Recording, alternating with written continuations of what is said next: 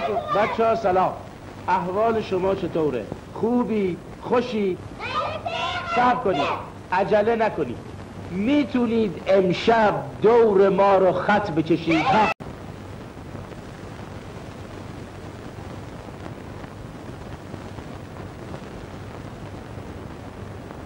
بابا بذار فیلمشو بشار کنیم این شیطانی می‌کنه حالا برای قصد بگو بگو دیگه چشم.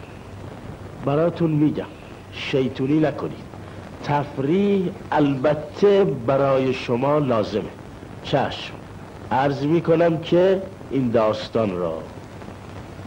بچه ها چه این قصه ها به نام شماست ولی قصه ها پر از سخنان سودمند و عبرت برای کوچک و بزرگ. حالا گوش کنید.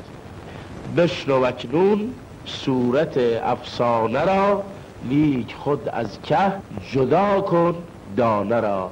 خوب یکی بود و یکی نبود غیر از خدا هیچ کس نبود.